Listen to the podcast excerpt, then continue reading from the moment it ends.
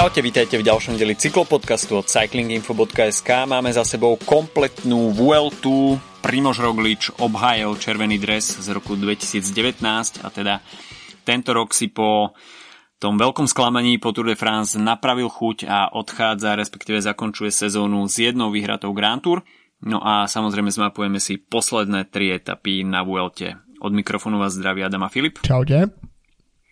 No začneme etapou číslo 16, kde sme mali možnosť vidieť e, veľmi zaujímavý šprint tej záverečnej skupiny, do ktorého sa okrem e, tých GC vmiešal aj Magnus Kort Nielsen, ktorý v prípade takéhoto rozloženia síl v závere vie spraviť e, dobrý výsledok.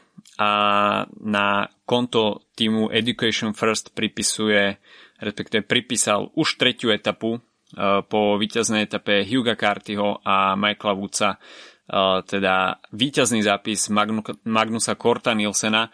A v podstate videli sme po dlhšej dobe toho Magnusa Korta Nielsena spred pár rokov, veľmi agresívneho v závere a v podstate v etape s nejakým ťažším priebehom aj s náročnejšími kopcami to vie v závere rozbaliť. Hej, uh, tak uh, podľa mňa v tej skupine, keď už sa tam Magnus Kort zjavil, tak to bol presne uh, terén, v ktorom by mal poraziť GC v šprinte.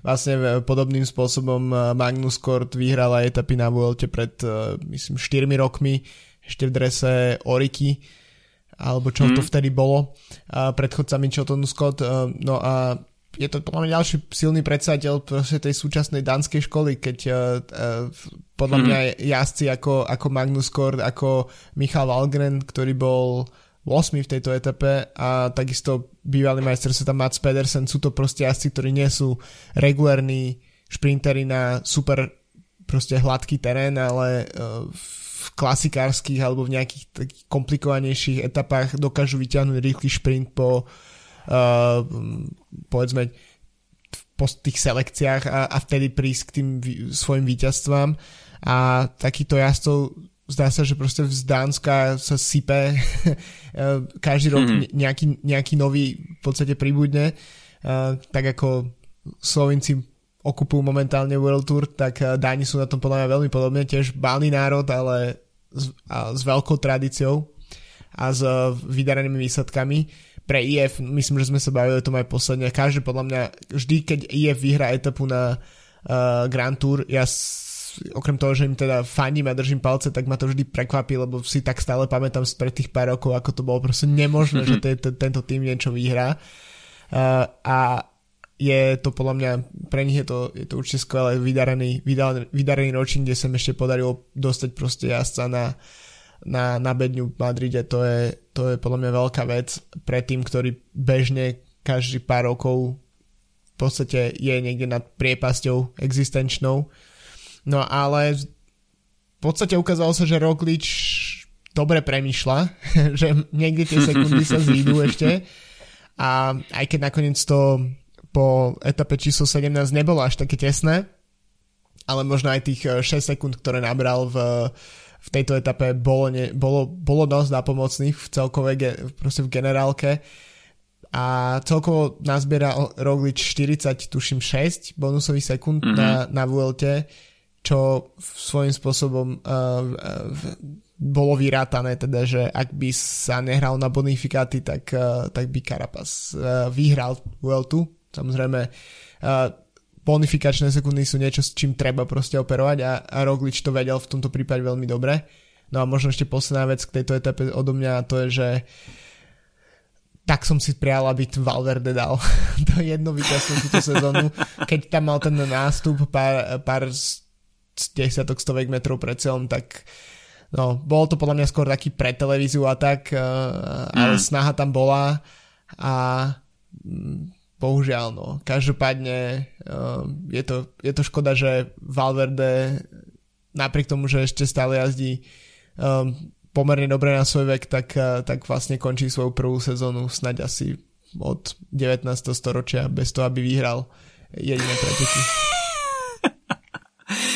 No, v tom závere bolo veľmi dobré vidieť teda, ako Roglič vie kalkulovať s tými bonifikačnými sekundami.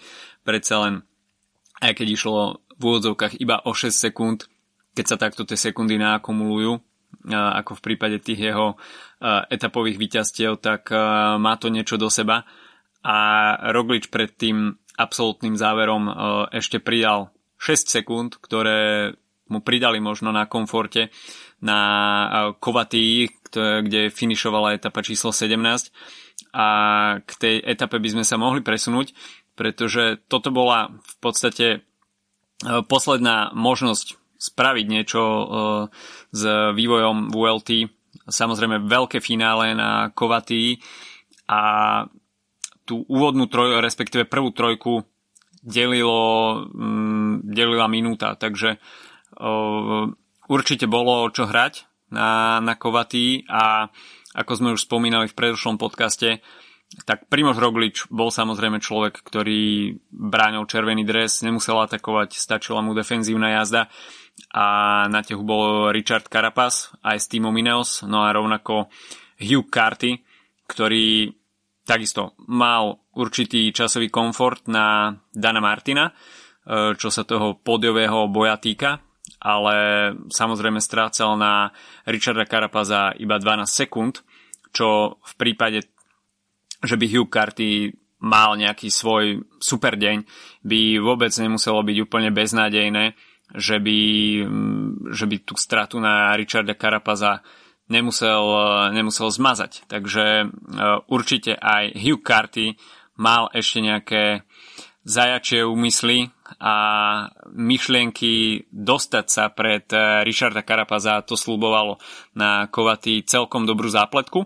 Uh, videli sme Primoža Rogliča, že uh, opäť sa mu možno na Kovaty uh, nejakým spôsobom začali vynárať spomienky a ako sme mali možnosť vidieť na La Planche de Belfield, kde uh, Tadej Pogačar pripravil Primožovi Rogličovi veľmi nepríjemné chvíle. A teda Primož Roglič sa dostal do úzkých na Kovaty po tom ataku Richarda Karapaza a chvíľami sa zdalo, že ten atak Karapaza môže byť ešte nepríjemnejší, avšak Primož Roglič to nakoniec dokázal ustať a nočné mori z Tour de France sa nevrátili.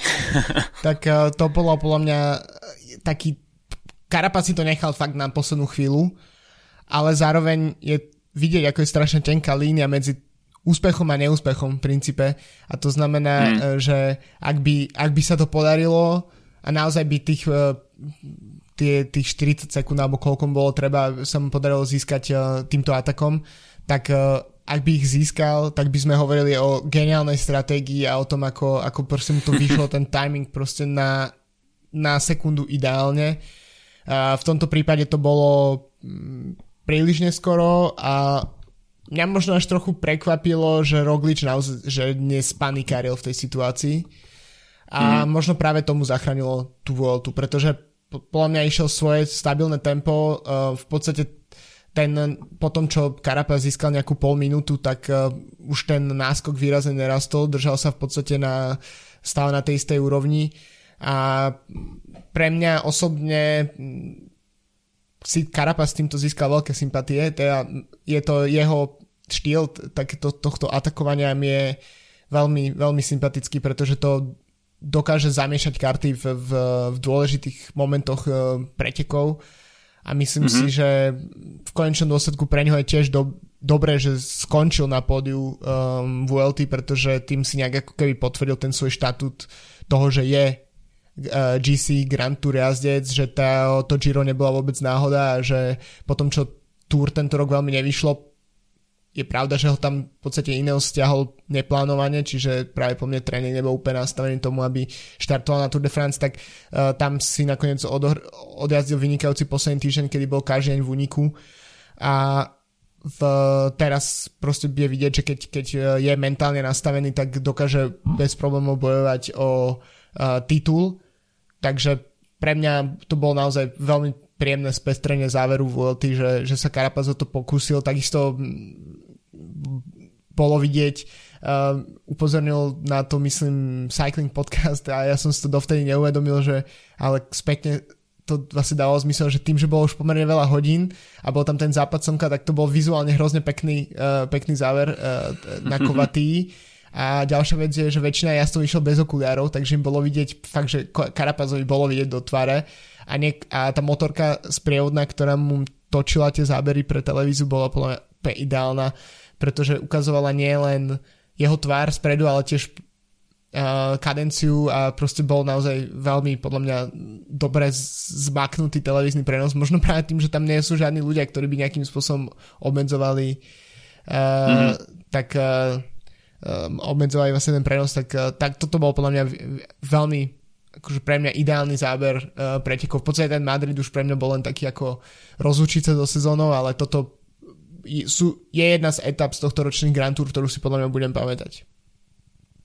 Určite škoda pre Karapaza, že nemal k dispozícii tak silný tým ako Rovolič a na rozdiel tá Gegenharta, ktorý mal pri sebe Roana Denisa na Gire, ktorý bol pri ňom v dobrom aj v zlom, dá sa povedať, tak uh, Richard Carapaz bol veľmi limitovaný pomocou svojich tímových kolegov, na rozdiel od Primoža Rogliča, ktorý v podstate vždy, keď prišla nejaká slabšia chvíľka, či už na Kovaty alebo, alebo na Angli, Angliru, tak vždy mal pri sebe niekoho. A to si myslím, že bol podstatný faktor, na tohto ročnej Vuelte, lebo určite Carapaz bol uh, v lepšej vrchárskej forme, uh, pokiaľ by bolo možno viacej uh, strmších dojazdov, nehovorím, že rovno tak strmých ako na Angliru, ale um, charakterovo niečo podobné, tak Carapaz by určite mal väčší priestor na seba realizáciu v tých kopcoch, ale um, s takýmto mm, profilom VLT e, to Rogličovi stačilo a určite môže ďakovať svojim, svojim tímovým kolegom za skvele odvedenú prácu, pretože bez nich by sa mu voči, e, respektíve proti Richardovi Karapazovi dýchalo oveľa horšie. Uh, hej, no jasné, tak uh, ako som hovoril, je to, je to proste posledná etapa, um, môže sa stať všeličo, v podstate straty uh, sa v takýchto ťažkých terénoch naberajú pomerne jednoducho a možno keď si proste, viem, že už je teraz na to neskoro, ale hypoteticky, keď sa na to pozrieme, tak, uh, tak sa v podstate mohol sa čokoľvek, mohol Roglič dostať defekt alebo niečo a v tom prípade by takýto atak od Karapaza mohol bez problémov priniesť uh, celkové víťazstvo. Takže možno je to trochu taká občas som taký skeptický z toho, že, že vlastne d- ťažké etapy um, dosť často prinášajú také zneutralizované v podstate tie dojazdy a neprichádza možno až k takému boju o celkové víťazstvo v kopcoch, ako by sme očakávali alebo chceli. A, a prišlo mi, že, že, na, že Kovatia e, v tomto roku bola ako keby ideálnym kompromisom medzi ťažkou etapou a zároveň ochotou s tým niečo robiť a tým, že to bol proste etapa číslo 17, kde už sa proste nedalo už proste neostávalo Karapazovi nič iné, iba, iba atakovať, tak uh, že sa nedržali v takom nejakom pate proste tí jazdci naozaj skúšali, dokonca aj karty v, jednom momente mm-hmm. vyskúšal, nakoniec finišoval pred, um, pred Rogličom. A zaujímavé poznámku, ktorú som niekde videl, je, že či, či náhodou tam um, ne, nepracoval eh, Mas so Solerom pre Rogliča, aby zastavili Karapaza, aby stiahli Karapaza ako svojho bývalého týmového kolegu, aby mu zabranili vlastne z, vyhrať Vueltu, čo by bolo teda veľmi zaujímavé, konšpiračné, ale tak toto dopadlo nakoniec a myslím si, že pre potom, jak si ty spomínal, po tej prehre na Tour de France, tak Roglič môže dať v pôde hlavu hore a je jeden z malé jazdov v poslednom období, čo sledujeme a v podstate neviem, odkedy nahrávame podcast, tak snáď len Froome je jediný jazdec, ktorý dokázal obhajiť nejaký titul v čase, povedzme, odkedy my mm-hmm. robíme cyklopodcast. Čiže je to, stáva sa to čoraz raritnejšie a myslím si, že to je veľmi zaujímavé a nezdá sa, že to je iba kvôli tomu, že ok, túto sezónu totálne rozbil COVID a pandémia a podobne, ale proste tá tlačenica medzi tými najsilnejšími GC začína byť veľmi veľká a, za, a sú väčšina z nich je veľmi mlad, mladá, mladých, sú mladí a tým pádom dokážu uh, veľmi miešať karty. No a v podstate je to od od, od obhajoby Fruma na Tour de France prvá úspešná obhajoba na Grand Tour posledných rokov, čo je keď si, keď si neviem, spomenieme na éry uh, Armstronga a Indurajna a vlastne aj potom Timu Sky a Fruma, tak, uh, tak je to podľa mňa veľké oživenie a veľký ako taký prísľub toho, ako to môže zaujímavo vyzerať v najbližších rokoch. Určite super vidieť Rogliča, že nestratil motiváciu po túr, ktorá sa pre neho zdala byť ten priebeh úplne ideálny a nakoniec prišiel ten uh, veľký šok od Tadia Pogačara. Veľmi veľa ľudí by sa možno psychicky zložilo na niekoľko týždňov, ale Roglič v podstate nič nedal absolútne poznať a, a jednoducho hodil to za hlavu, vyhral Liež Baston Liež v príprave na, na Vueltu a teraz zakončil sezónu víťaznou Vueltou, takže možno na prvý pohľad pre ňo nepríliš dobrá sezóna po, po Tour, kde patril pred pretekmi k favoritom číslo 1 a na poslednú chvíľu prišiel o, o žltý dres, tak tá, tie ďalšie dni po Tour de France vypalili úplne, úplne perfektne a Roglič, teda obhajoba červeného dresu, druhá víťazná Grand Tour na jeho konte. A určite dobrá správa aj pre cyklistov nad 25 rokov, že je stále možné vyhrávať aj po dosiahnutí 25 a teda Primož Roglič 4 víťazné etapy, to nezabudnime dodať, že okrem teda červeného dresu 4 víťazné etapy a víťazné, uh, víťaz uh, bodovacie súťaže, takže aj zelený dres, ktorý mimochodom držal od prvej etapy. Takže Peter Sagan sa má čo učiť. a uh, ešte sme zabudli spomenúť uh, víťaza uh, etapy na Kovatý Davida Godua, uh, pre ktorého to bola takisto druhá víťazná etapa po Farapone, takže dve veľmi ťažké horské etapy na tohto ročnej Vuelte ovládnuté týmto francúzským mladíkom. A určite dobrá správa pre FDŽ, pretože prišli na Vueltu s Thibaudom Pinotom, samozrejme tá jeho forma a možno nejaká GC konkurencieschopnosť bola otázna, odstúpil príliš skoro a tým pádom FDŽ muselo hľadať nejaký plán B.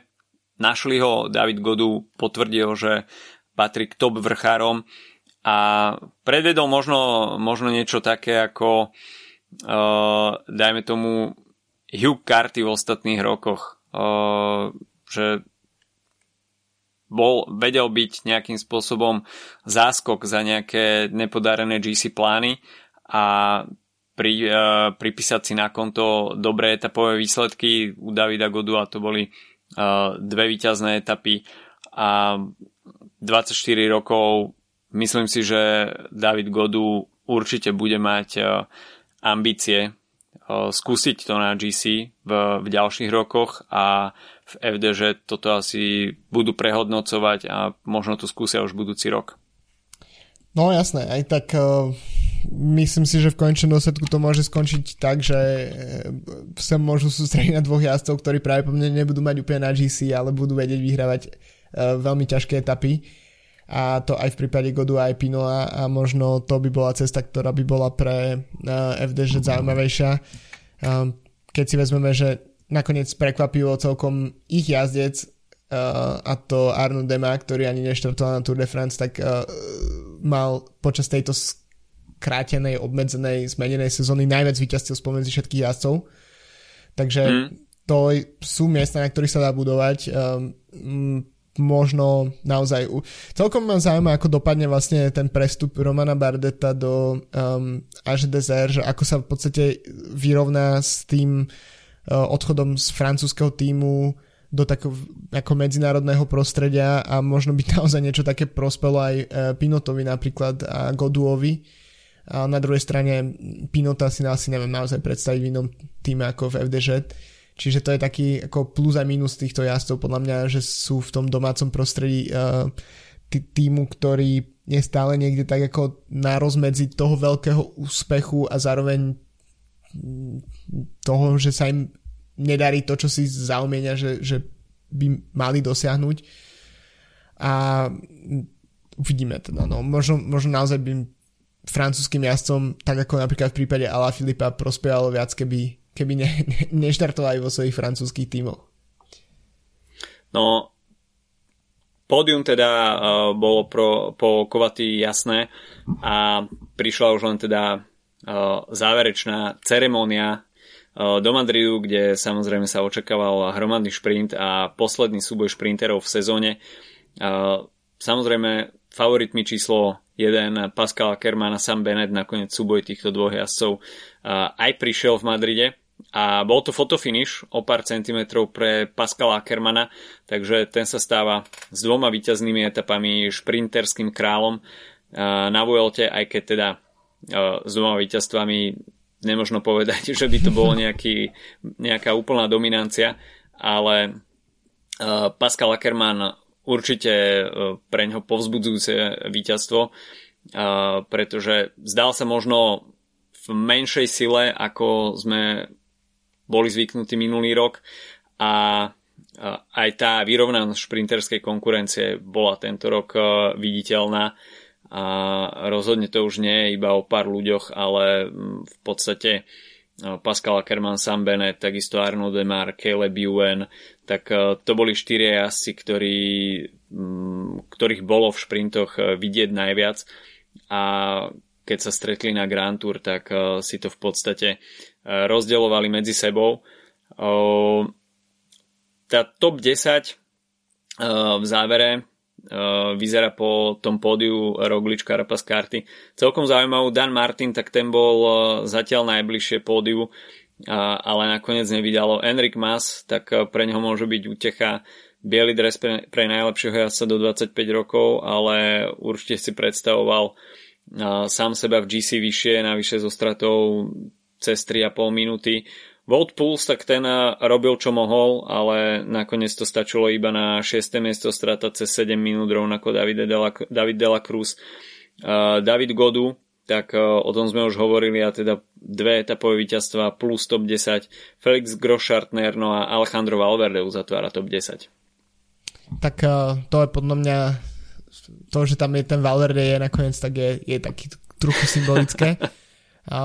Myslím si, že ne, ako veľmi prekvap, prekvapilo podľa mňa Dela Cruz a Puls dopadli plán dosť dobre na to, že v podstate boli takmer neviditeľní celé preteky a niekde mm. tam stratili, už Puls stratil uh, strašne skoro pomerne veľkú, veľ, veľa času a postupne sa tam dopracoval vyššie a vyššie. Podobne aj Alexander Vlasov, ktorý skončil 11, čo je podľa mňa mm-hmm. uh, jazdec, ktorý, ktorého považovali za, uh, v niektorých médiách za čierneho konia tohto ročného Gira nakoniec tam musel mm. odstúpiť už druhý alebo tretí deň kvôli žalúdočným problémom, odštartoval na Vuelte a myslím si, že ten, tú formu, ktorú mal v, v okolí Lombardy a podobne tak nenaplnil a takisto ani nejaké úplne tie predpoklady, ale jazdil zaujímavo a myslím si, že je to veľký um, pre budúcnosť je to ďalšie veľmi mladé meno, ktoré môže zaujímavo miešať karty. Mimochodom vraj sa o neho zaujíma Ineos, čo by bolo hm. teda to by bol ďalší proste kartička do zbierky uh, v, v, tomto, v tomto týme. Ale tak celkovo myslím si, že už dosť dlho bolo rozhodnuté, že v podstate tá trojica, ktorá sa pobila nakoniec na, o, to, o to víťazstvo na, z toho podia, je tá, ktorá, uh, ktorá ťahala tieto preteky, ktorá bola najvýraznejšia. Karapa síce nevyhral etapu, ale bol viditeľný, pracoval, uh, bol niekoľko dní v červenom drese, Roglič 4 etapy, mm-hmm. tam sa asi nemáme o čom baviť, karty, uh, víťazstvo v najťažšej etape, takže myslím si, že zaslúžené toto pódium. Uh, celkom ma zaujíma, tak ako som hovoril už o tom, že Carapaz si ako keby potvrdil tak nejak tú svoju pozíciu GC sa, že, ten, že to Giro nebolo náhodou, tak uh, že kam sa môže posunúť Hugh Carty um, a či to či je v podstate jeho nohách zajazdiť takto, takto vydarenú Grand Tour tiež treba brať do úvahy, že to, čo sa práve po mne v budúcnosti už nebude opakovať, to je to, že budeme dojazdevať v novembri a po úplne inej hmm. sezóne. Takže myslím si, že to sú veci, ktoré napríklad mohli niektorým jazdom pro, uh, pomôcť a iným naopak uškodiť a, a títo traja sa s tým, s tým vysporiadali najlepšie. Ešte k Rogličovi možno uh, druhý rok po sebe dve pódia z Grand Tour. To je teda jedno víťazstvo a jedno pódium. To je pod, naozaj ukážka, že momentálne asi uh, je to top jazdec, čo sa týka GC a uh, myslím si, že najvyšší čas hodiť tú uh, prehru z Tour de France za hlavu, pretože uh, Roglič má podľa mňa na tom momentálne, aby vyhral ktorúkoľvek Grand Tour a na rozdiel od Pogačara a podobných, tak má na to o niečo menej času. uh, mimochodom, keď som si pozeral uh, výsledky, tak uh, som zistil, že na Starliste na Vuelte bol aj Niky Terpstra. Absolútne anonimná Vuelta od neho. A, a zdá sa, že po tom zranení vôbec nebol ešte úplne v pohode. Uh, Movistar vyhral tímovú súťaž, oh, aké prekvapenie.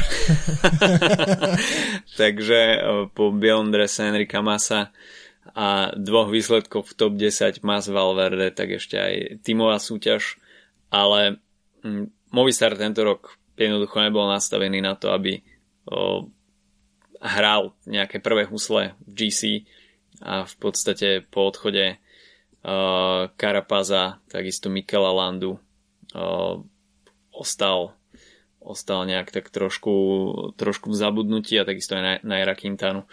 Uh, a v tom GC nemal jednoducho konkurenceschopných jazdcov na, na mútenie vody Uh, takže uh, toľko Vuelta. Myslím si, že um, napriek tomu, že sme videli skrátenú edíciu 18 etap, tak uh, neboli sme o nič ukrátení a možno aj toto um, je nejaká nová cesta pre Grand Tour podniky, že dá sa to spraviť aj, aj iba v 18 etapovom vydaní. Určite sme počuli už e, v posledných mesiacoch hlasy, že e, tie, tých 21 dní je dlhých, niekedy možno až kontraproduktívnych, že sú tam potom zasadené etapy, ktoré nie sú úplne atraktívne a, a teda tá zoštihlená verzia VLT, ktorú sme mali možnosť vidieť, e, nebola, nebola nudná, stále sa niečo dialo a tým, že bolo menej príležitosti na zisk etapových víťazstiev, tak uh, určite boli asi o niečo viac motivovanejší.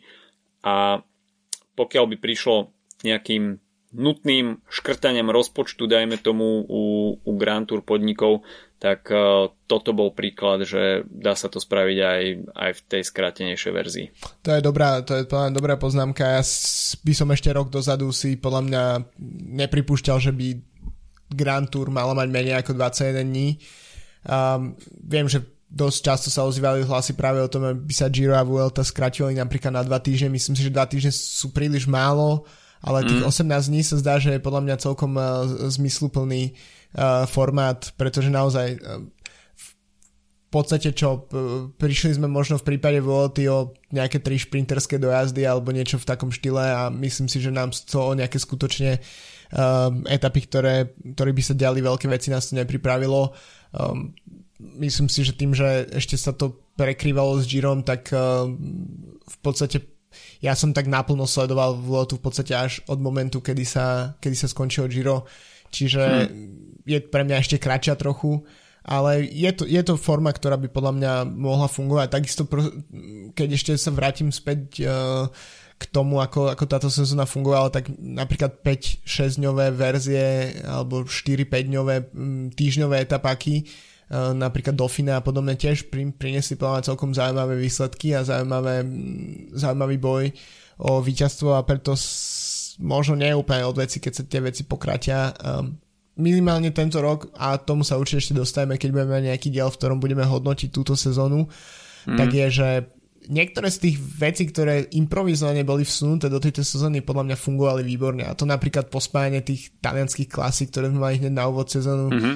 Uh, Sanremo s Lombardiou, čo sú v podstate dva protipóly v sezóne, tak uh, mm-hmm. vedľa seba fungovali podľa mňa super. A uh, podstate takisto podľa mňa neskorší termín v ULT je niečo, čo by mohlo byť zaujímavé. A ne, nemyslím úplne takto až do, až do novembra, ale možno po majstrovstvách sveta napríklad uh, niekedy od polovice septembra, druhej polovice septembra, tak by to bolo podľa mňa celkom zaujímavé na to, že by sa rozptýlil trochu ten, ten čas, v ktorom sa sezóna odohráva a že by nezačínal v podstate Vuelta hneď po túr, aj keď viem, že tam samozrejme je nejaká pauza, ale že by sa jednoducho bol taký väčší priestor na to, aby tá sezóna tak povedz, dýchala a že tam boli nejaké pauzy. Takže tomu sa podľa mňa určite dostaneme, podľa mňa je to dobrá téma na celý podcast, že čo nám dal a zobral tento rok a čo, mm-hmm. čo by sa z toho mohli v UCI um, uh, čo, čo by mohli si dobrať ako ponaučenia.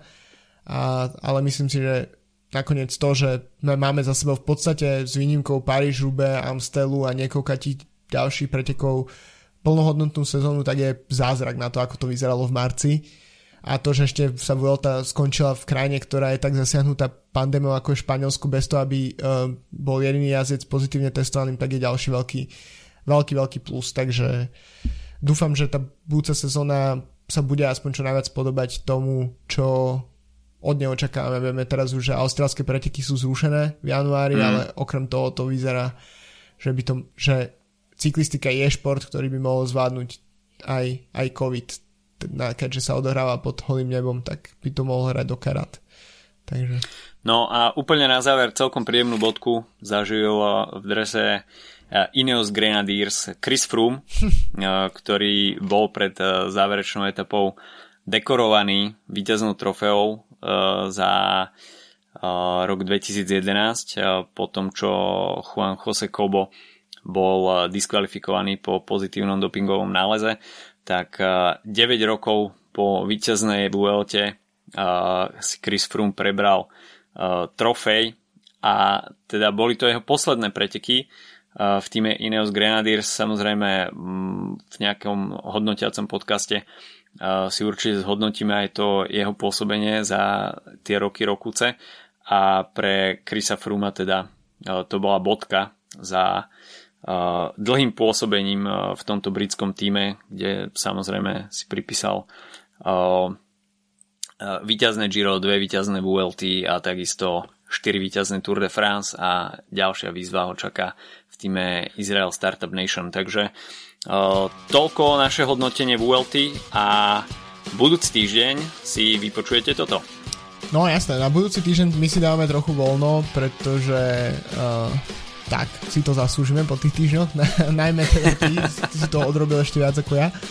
Každopádne uh, budeme mať uh, hostujúci podcast u nás a to je uh, rozhovor Petra Vakoča s uh, Martinom Veličom, Jež dúfam, že teraz, že to bol naozaj Martin a nie Peter. To, to nechajte sa prekapiť budúci týždeň. OK, takže toľko od nás eh, na tento týždeň, budúci týždeň už avizovaný podcast a my sa potom počujeme opäť o dva týždne.